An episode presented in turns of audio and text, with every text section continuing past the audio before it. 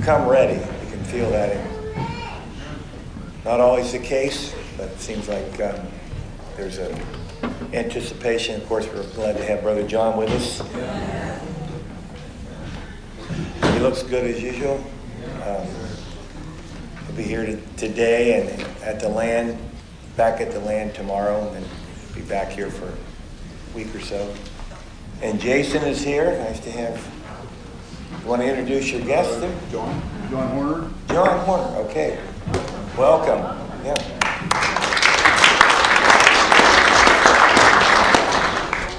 Kyle and Beth. Yeah. You guys came down, everybody came down river this morning?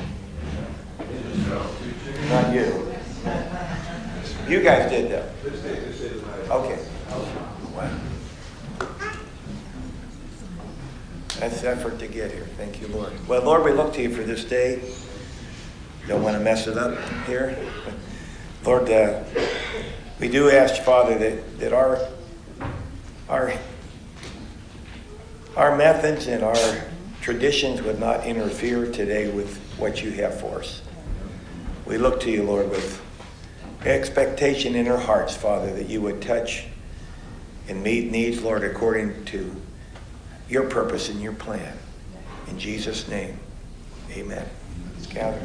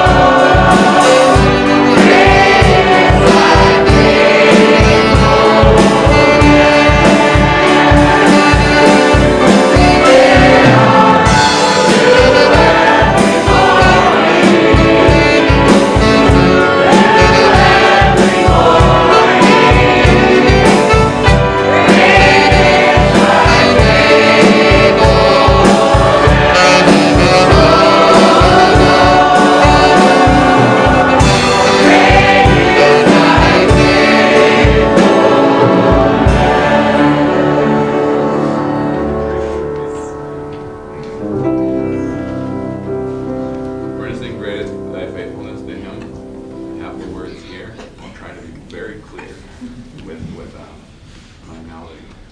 So, great is thy faithfulness, O God, my Father. There is no shadow of turning with thee. Thou changest not thy compassions, they fail not. As thou hast made, forever will be. Great is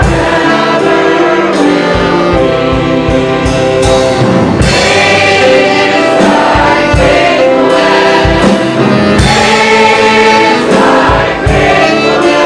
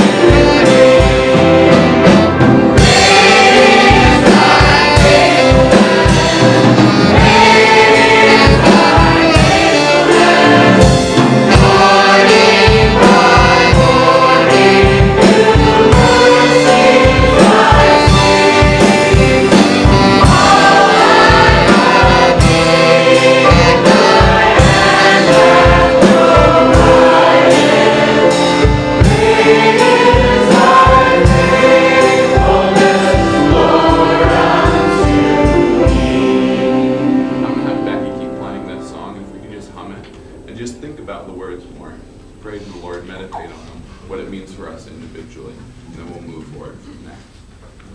I see. I have given thine hand and provided. Great is thy faithfulness, Lord, unto me. Summer and winter and springtime and harvest, sun, moon, and stars in their courses above. Thy great nature is manifold witness to thy great faithfulness, mercy, and love. Great is thy faithfulness, great is thy faithfulness, morning by morning, new mercies I see. All I have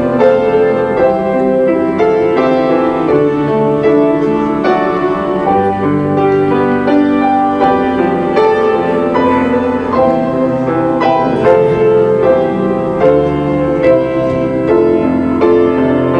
thy hands have provided. Great is thy faithfulness, Lord, unto me. Pardon, forgiveness, and peace that endureth. I hope in presence to cheer and to guide. Strength for today and hope for tomorrow. Blessings on earth and 10,000 beside. Great is thy faithfulness, great is thy faithfulness, morning by morning, new mercies I see. All I have needed, thy hands have provided. Great is thy faithfulness, Lord, unto me. Great is thy faithfulness, great is thy faithfulness, morning by morning, new mercies I see. All I have needed, thy hand hath provided. Great is thy faithfulness, Lord, unto me. I'm gonna have Becky keep playing that song. If we could just hum it and just think about the words more, pray to the Lord, meditate on them, what it means for us individually, and then we'll move forward from there.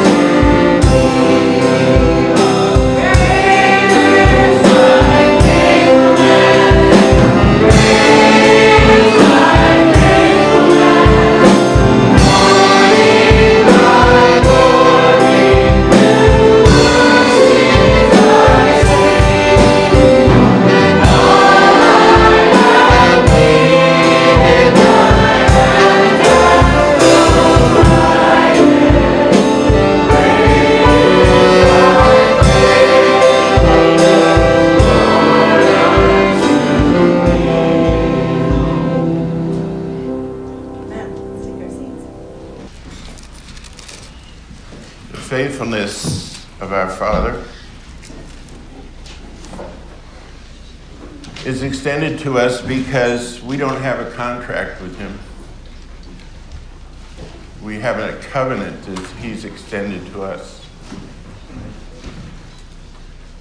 So contract is between two or more, and they commit to putting what they have into the successful completion of whatever they've agreed to do. But a covenant is a commitment of themselves to the successful completion of the purpose of the covenant being made. And God has fully invested himself and the extension of the covenant that he has made to you and that you began to sign when you were born again. He was already functional in that covenant because he signed it and funded it before he extended it to me. So everything that I will ever have or receive of God has already been extended to me. There's nothing more that God is seeking to accomplish that he hasn't already committed himself to and invested himself in. And that covenant essentially is an expression of himself. So what he is. And you can see through little snapshots that we get in Scripture the development of this concept. You get the expression of God to Abraham, and he started with something that he felt like Abraham could hold on to, and then went to something that he knew he had no idea what he was talking about. And then Abraham proved it. He said, I'm your shield. He was speaking to a Syrian, by the way. You know that? Abraham was not a Jew. He was a pagan, heathen, Assyrian. I don't know what those guys are doing over in the Middle East. You know, have you thought about it at all? It's been in the news recently.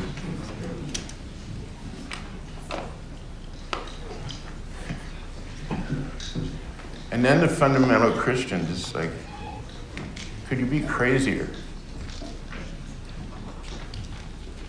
No, God gave them that sand as an inheritance, perpetuity. If you want to be God's friend, you better be Israel's friend. You know, Abraham was led by God from Ur of the Chaldees to the region that they're contesting. He got there, and he looked, and he said, I'm not building a house here. This can't be my inheritance. This, you know, the grass was greener where I came from. I'm looking for something more than this. And then, if you read further on in the book, leaving Genesis, going to Revelation, you find out that Jerusalem that now is. You know what God calls that city? You know, we can get all wrapped up. Yeah. We can get all wrapped up in this, and we could have someone come up that has a nice baritone voice and sing Jerusalem. Jerusalem, you know.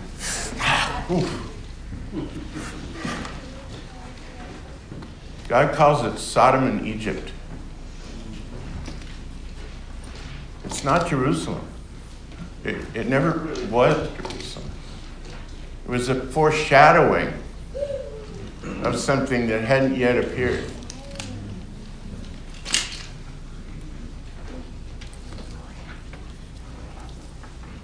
They're fighting over it. It's insane.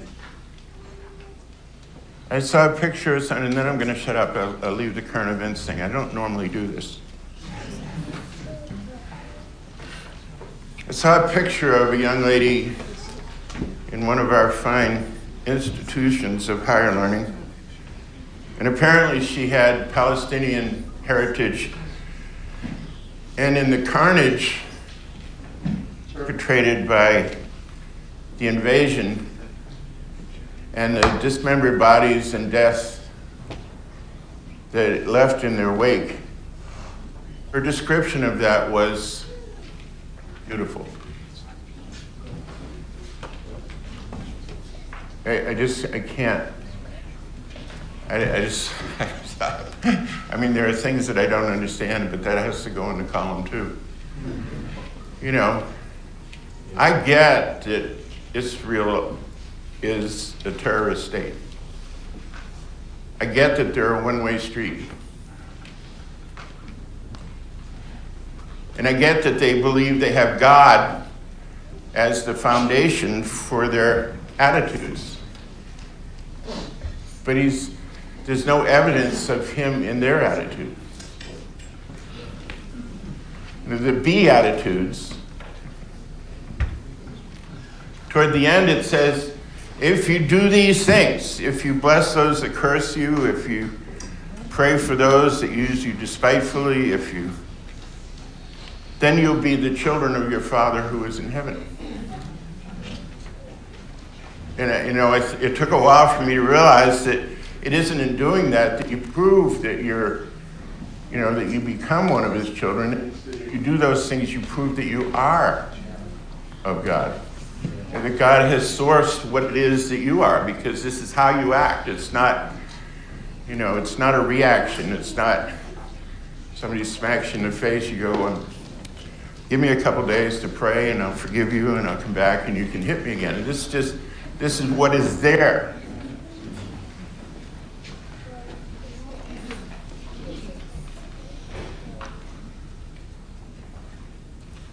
Jesus had his difficulties living among the Jews. He was the physical manifestation of the promises of God to a nation. He was Messiah.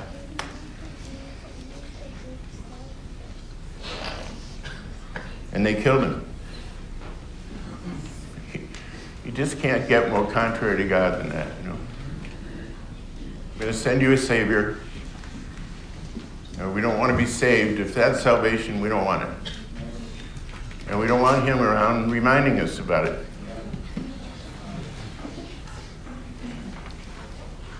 And the 5th chapter of Matthew, the 18th verse, 17th verse says, "Hitherto the Father worketh, and I work."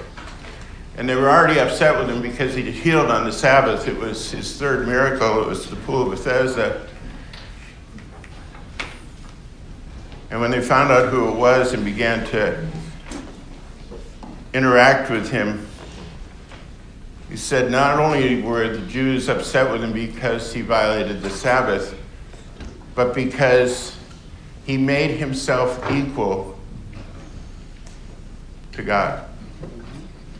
I don't know if there's a more ridiculous statement in the book than that. If you think about it. If you're not God, how would you make yourself equal to God? I mean, they never should have accused him of that. It's not possible for something to make themselves God. You either are or you aren't. And what isn't doesn't make itself that, because he's the source of whatever he becomes, right? He's the creator. And you see the opening of God in his describing himself to mankind. And through the prophet he said, do you not know that your maker is your husband? that the one who created you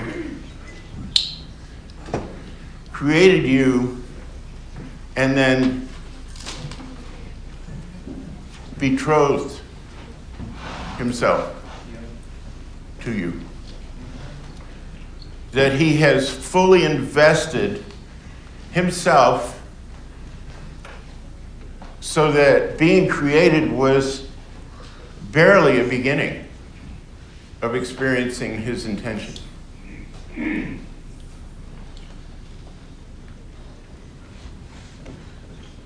So he went on with Abraham and he said, I'm your shield. And Abraham had some sense of protection and provision. And then he said, I am your exceedingly great reward. And that's where the circuits just popped. Because Abraham said, I don't have a son.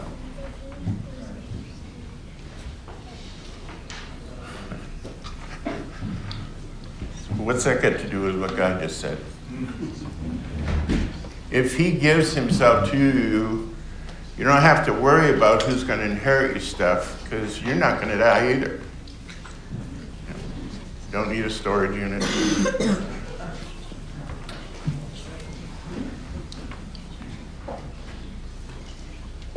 These things that we know are scriptural, they're written to define the intention of the one who created you.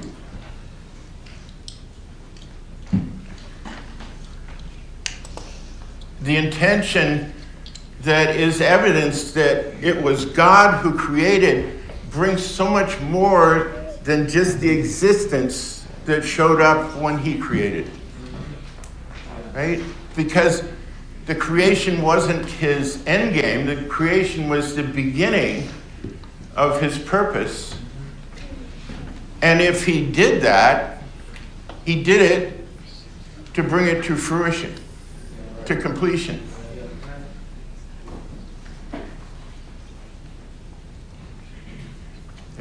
I've been saying recently that God has a covenant with this natural world. It's the only reason that it's still here.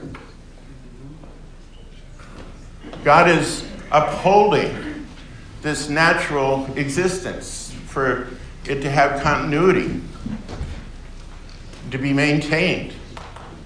You can hear it echo in some of the expressions that he made to mankind. He said, seed time and harvest, cold and heat, while the earth remaineth. Every seed bringing forth after its own kind. So there was a procreative capacity built into what he created, so that it had enduring characteristic. And it was a type and shadow of the enduring characteristic of the extension of God when we were birthed of the Spirit and became a new creation. That there is a continuity built into that new creation, that although maybe our initial context for this and the perceived benefit is that our sins were forgiven. Not an insignificant thing. But the continuity of that isn't just that they were forgiven, now go and be good. God didn't expect that. And so you see other testimonies of this covenant that is expressed toward us in the provision of God, where it says, if you sin and confess your sin, he is faithful and just to forgive your sin and to cleanse you from all unrighteousness. When? I guess the trigger point is, when you sin, own it and confess.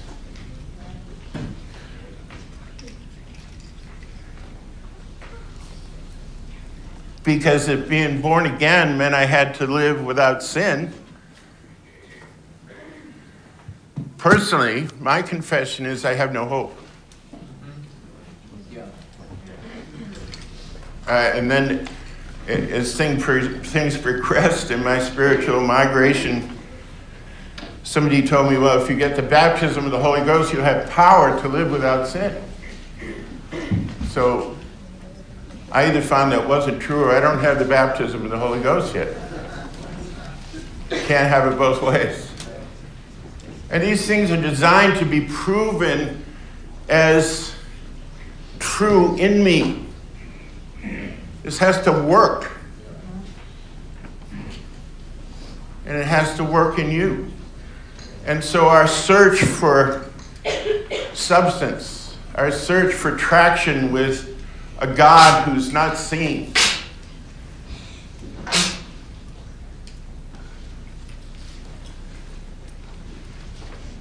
and Galatians 4, read a little bit. Really familiar scripture.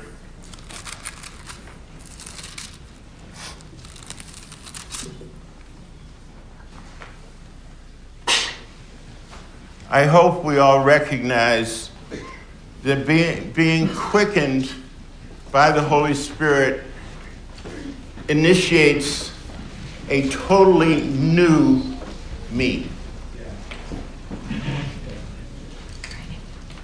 It's not a refurbishing of what was. It's not an education to develop any residual benefit of natural. And that's why Paul said, if any man be in Christ, that man is a new creation. And he delineated further in other areas of Scripture, 1 Corinthians 15, that there are two men. There's a natural man, there's a spiritual man. What came first was a natural man. I think that was true in your experience. Yes.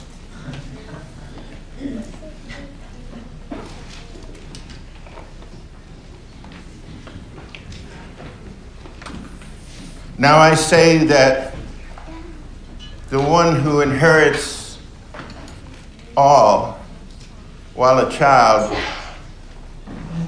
doesn't appear any different than if he wasn't the heir of all.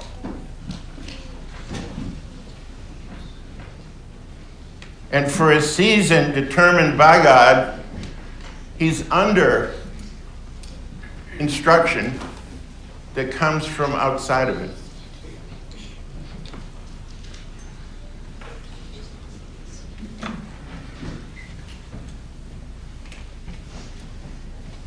Paul referred in another place to this thing in his own life.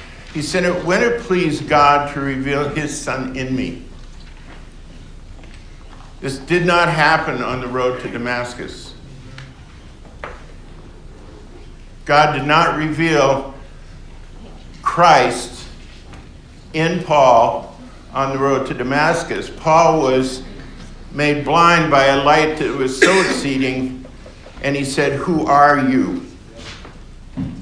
There was no resonance from what was in him. It happened to him.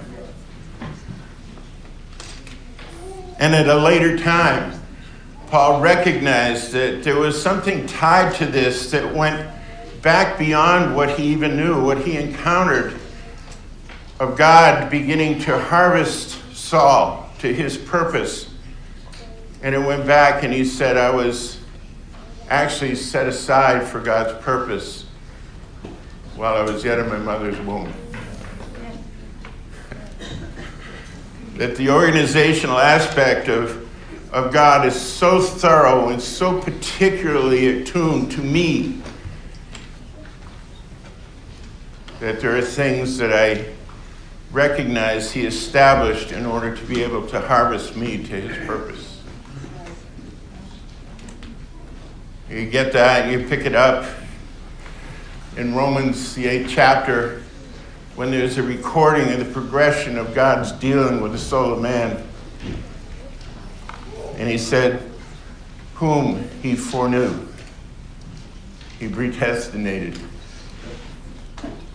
And who he predestinated, he called. Who he called, he justified. Who he justified, he glorified. You know, I didn't know about those 5 ingredients. And I didn't have any sense of tension or accountability until I heard him call me.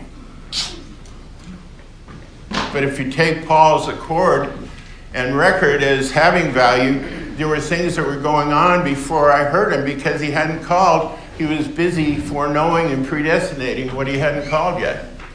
God's been working on our behalf outside of the limitations of our perception. And that's what he wants to anchor our faith in.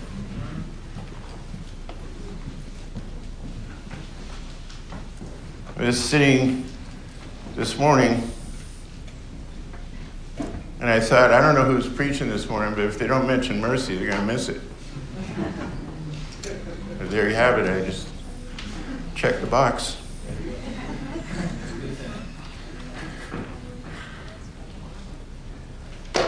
The faithfulness of God tied to mercy. Oh, my Lord.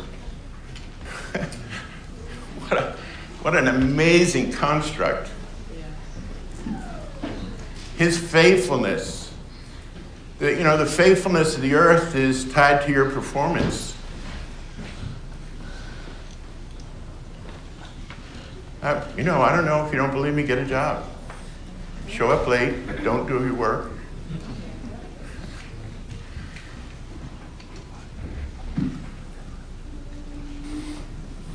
God's faithfulness is tied to his covenant, his intention toward me. And it's funded by what is eternal and has shown its power. Am I missing something? Okay. I didn't know. I watched the Gong Show, you know.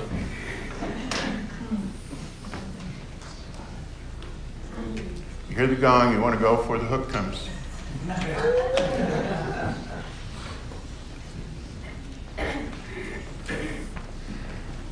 There is an impossible circumstance that God invaded with himself. And that impossible circumstance was that I would manifest in my mortal body his life. And we have at least 6,000 years of recorded history, and that has never happened except one time. That there was a body that walked on this planet that was no longer limited by nature. 40 days. That's it. So the probability of this happening just drops off a cliff.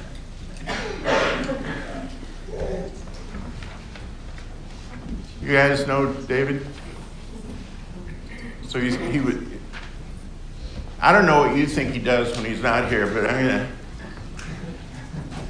So we were in this building called The Gathering Place down at Bowens Mill, and David stood up and he said, "I got really good news for you.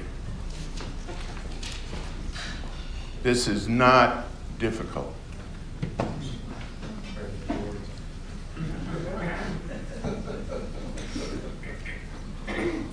I know, you wait for the other shoe. You find out it's a hobnail boot. He said it's impossible.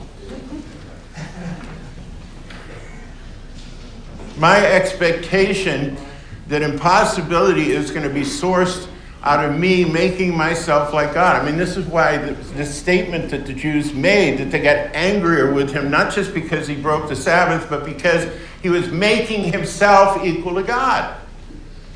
Why didn't they just let him wear himself out? You don't have to resist bad doctrine.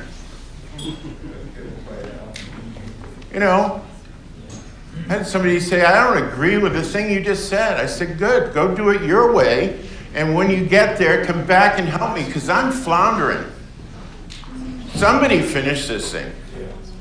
Because then everybody gets an assist out of that, right? That which isn't apparent becomes obvious. There's no more contestation over anything, because the gospel changes from this is the truth to I'm the truth.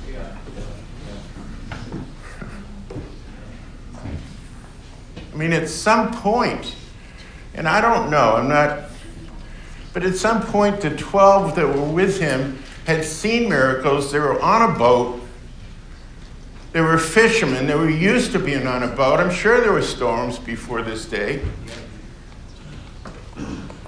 And they got scared for their lives. That's what it says. They were sorely afraid. What was he doing? Where? It said in the bottom of the boat. He was asleep. They were watching the storm. This is not good. They did not wake him because they were worried he might drown first. Which, if, you know, at the bottom of the water.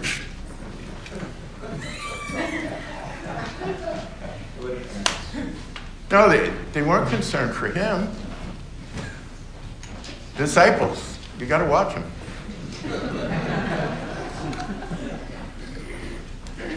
It woke him up to save themselves. And he did. Do you remember what they said? They said, what manner of man is this? Did it take that much for it to get there? This is a different man. This is different, it looks the same, but it's not the same. It's different. This is our calling. This is the reason that we were born again. This is the reason that there was a covenant that God has fully funded, not with stuff. That would be a contract. You know, the picture, the story of the difference between covenant and contract is the story that we call the prodigal. The son got half of what his father had, blew it, came back and got the father. A success story. Because he went from a contract to a covenant. The true riches weren't what the father had. The true riches were the father. Why? Because you're not going to make yourself anything. We've been given a little strength. Right. That's what it says in Revelation. For thou hast a little strength. And we're counseled to use it wisely. And we have examples of what it took to come to wisdom. Samson came to wisdom to use the strength that he had for God's purpose. Cost him his eyes. But see, that was him signing the contract. God doesn't sign by circumcision. We sign by circumcision. He signs because there's no need for him to be shaped or influenced or, you know, he changes not. Circumcision is of the heart. It's without hands. And so this is something that only God can do. I can't sign this contract. Have you ever been in a situation? I've been there several times.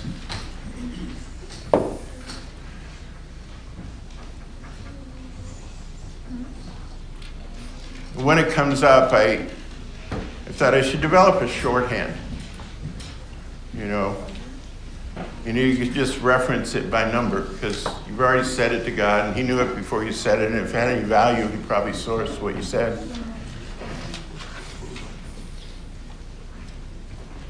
But I can remember sitting down to bargain with God one time, and I realized I don't have any chips.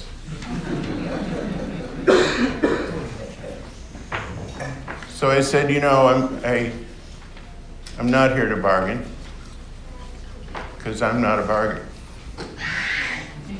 I'm a need. And he's like, oh, this is getting good.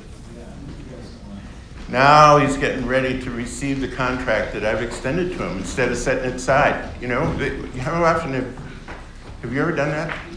God's like, look, I'm fully funding this. I'm the resource by which this is going to be accomplished. Oh, yeah, no, I got this.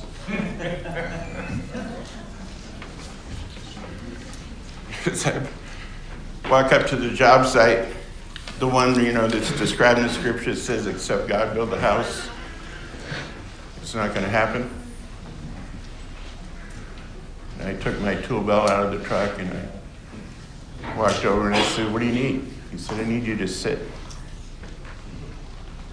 No, really, I want to help. Sit. I mean, I could sweep the floor, I could carry some lumber over. You know, we're slow. We're really slow. All that's not of faith, John, is sin. How about confessing that one?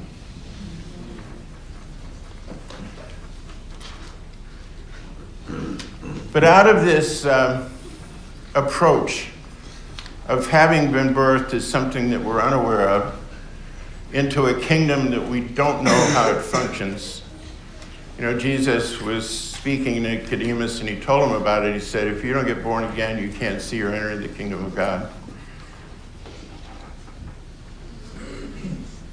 But just entering into the kingdom of God doesn't mean that you're a functional citizen. This kingdom is a different kingdom. It operates based on different laws, and it functions in a totally different way to a completely different end. You know, Moses bumped into this on the mountain. And he said, look, there's a grace in my life. I mean, that's in the running for one of the most understated statements of history. Right? I've found grace in your eyes. His life was preserved as a baby. His basket of bulrushes bumped into Pharaoh's daughter's, you know, that's just the beginning. And then there was this little thing, leprosy, clinging, leprosy. 10 plagues, the Red Sea opened, manna fell, water gushed, the rock actually followed him like a puppy dog. I found grace in your eyes. Good. But better. Right? That this begins to hit attraction. That if you don't show me your ways, if I don't get where I'm beginning to be acclimated to the means by which you are intending to perfect what you birthed in me, to bring to maturity so that it can be manifested.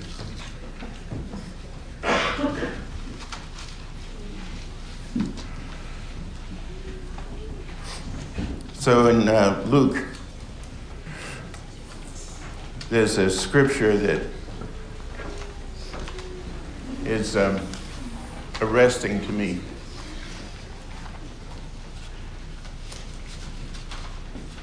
I feel like I'm missing half of this service.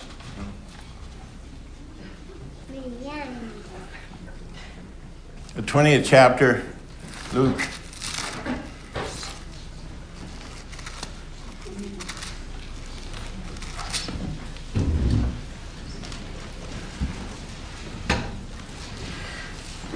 So I don't want the whole verse, it's too much.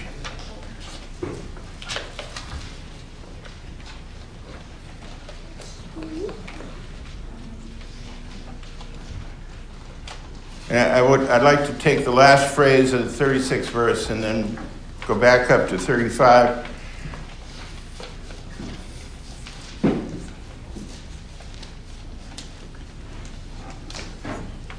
Do we realize that we fit this category, that we're children of the resurrection?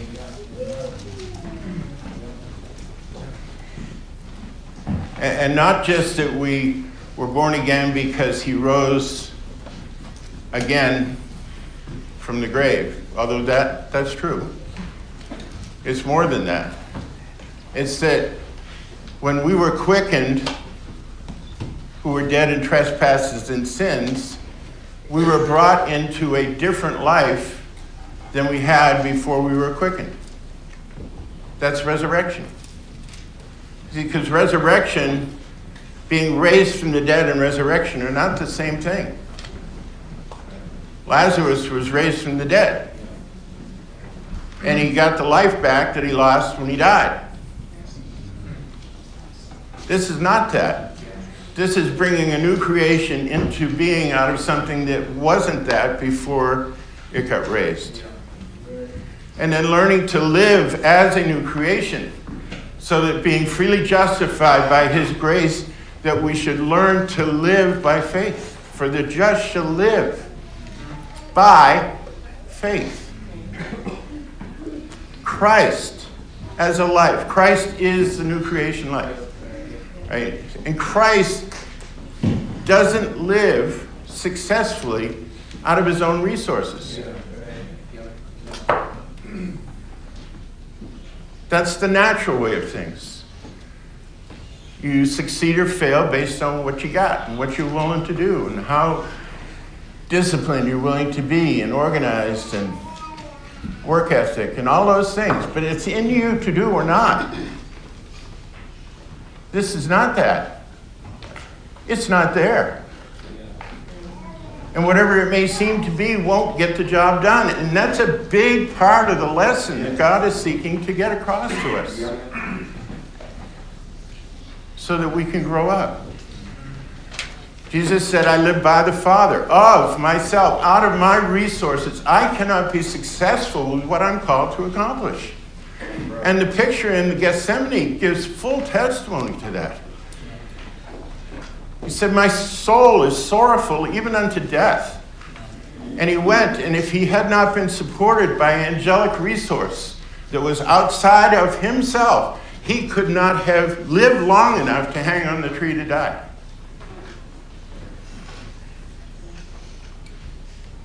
So it wasn't empty words. And this isn't Adam saying, of myself, I can't do this. This is Christ saying, of myself, I can't do this.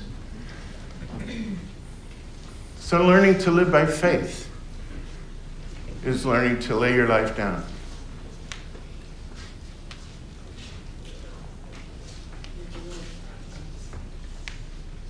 And Jesus said it this way.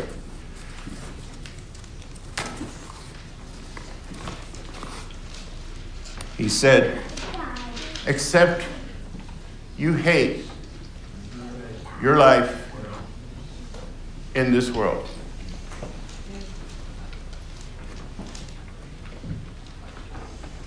You can't follow me. You can't go where I have been purposed to be a forerunner. You can't after-run me. You can't walk, you can't come to where I've come to until you get separated, circumcised from your own strength, from your own understanding.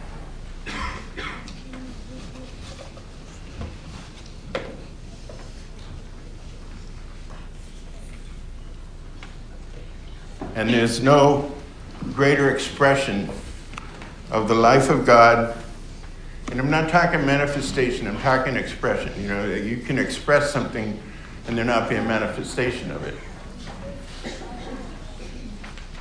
But there's no greater inner working than that a man lay his life down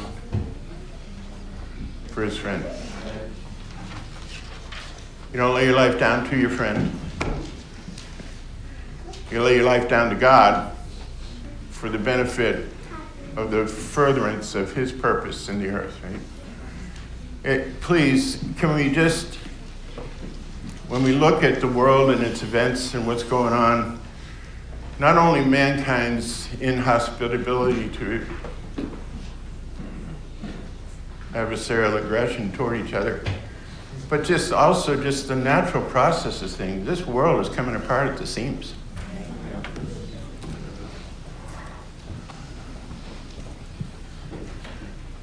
And some must finish.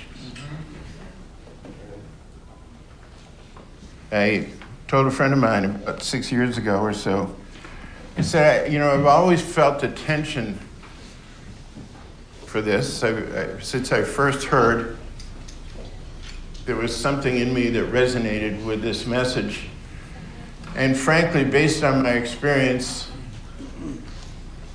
I don't know if I'm going to be part of that company or not that I have resonance in, you know, for.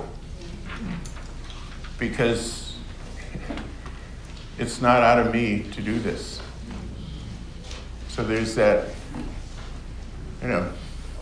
Now, if you take away the time element, so I'll make a certification to you. If you're born again and you can set aside time, you will receive a glorified body.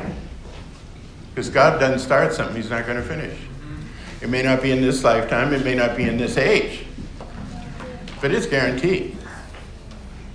Because he invested himself toward you when he began. And it's fully funded, there's no lack. That which is impossible takes omni to solve. But if you put omni to force with what's impossible, it's impossible is not an obstruction. Omnipotence doesn't notice impossible is difficult. So in my pursuit of things, I've come to this, and I've taken great consolation in what I want to say. Because Jesus addressed this, and he said, as my disciples, when you're weary, because you've tried, and it's not working, and the burden that you carry is actually impossible and heavy because you're still under some sense of tension for the promise of God, and you've tried to get it done, and it's not working, but you still feel the accounting to that. If you'll take on you the same accountability that I have on me, if you'll get yoked, joined for benefit, then you'll recognize what I truly am. For I am meek and lowly in spirit. And when you get there, you'll find a flourishing of omni.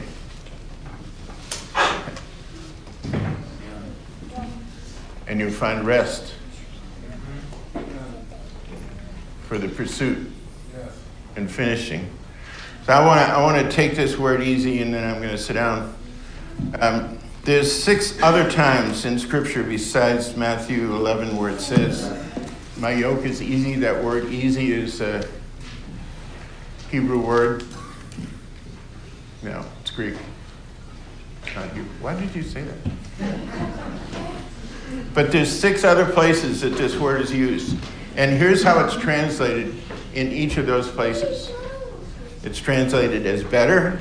It's translated as kind. It's translated as goodness. It's translated as good. It's translated as kind. And it's translated as gracious. It's the only place that they chose the word easy. I want to tell you something. You get yoked. Doesn't make it easy. But it does make it possible.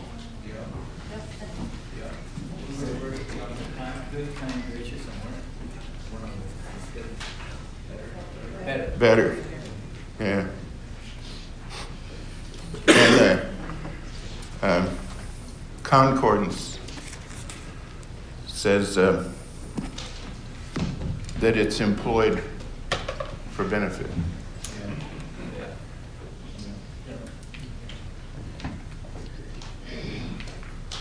Oh, I wanted to get back to the 35th verse, right? Right. I guess somebody did. They that are counted worthy to obtain. That word obtain. It's not attain. It's obtain. Yeah. And the thing about obtaining is that it brings it as something that is brought out of what isn't into what now is. Okay, so I want to clear that up because we're called to live in this age by the authority of a different kingdom.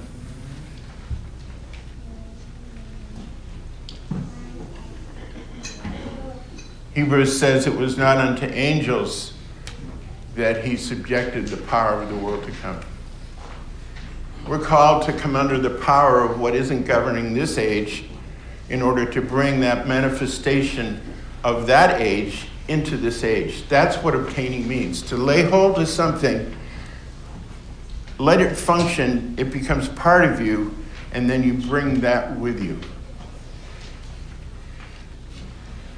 God is not going to flash out of the sky and solve this problem.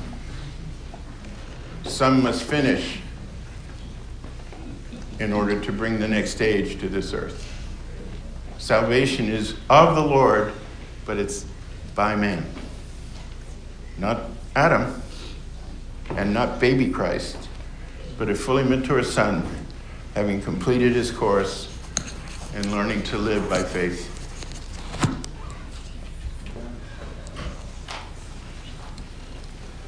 Something I've been thinking about that I was thinking, John, while you're talking about the covenant and God's fully invested. I think if you think about it for a minute, that's a very frightening thing sometimes, how committed God is to his purpose. And I think all of us are in the process. I was having a conversation with my son because he said, "Dad, I don't know, my experience with God is not that I've run after him, but that he's tracked me down." And we talk a lot about a willing offering. And obviously the covenant is predicated upon both parties being vested in the purpose of what's there. But you and I, nobody here, starts out willing. Right. And I know we sing, well, I don't know if we do, at least you used to sing in church, "I've decided to follow Jesus." And that wasn't Paul's decision on the road to Damascus, was it? No. That was a full-on interruption. God decided to track down Paul. Saul at the time. And the truth is that's how we start, and then we begin this journey, as John has said. But there's a line I just read in Exodus 35. It said, whom the people that offered for the particular task there, whom his spirit had made willing. And I thought, that's exactly what's going on. I used to, on a very low level, as a nasty father, I used to make all three of my girls drink that green powder mixed with grape juice. And I can't fully remember if I made them put yogurt in it to make it nice. Yeah, they'd remember. And I don't know even when I stopped doing that. It might have been last week. I don't know. Hannah will know. You can ask any of the other three.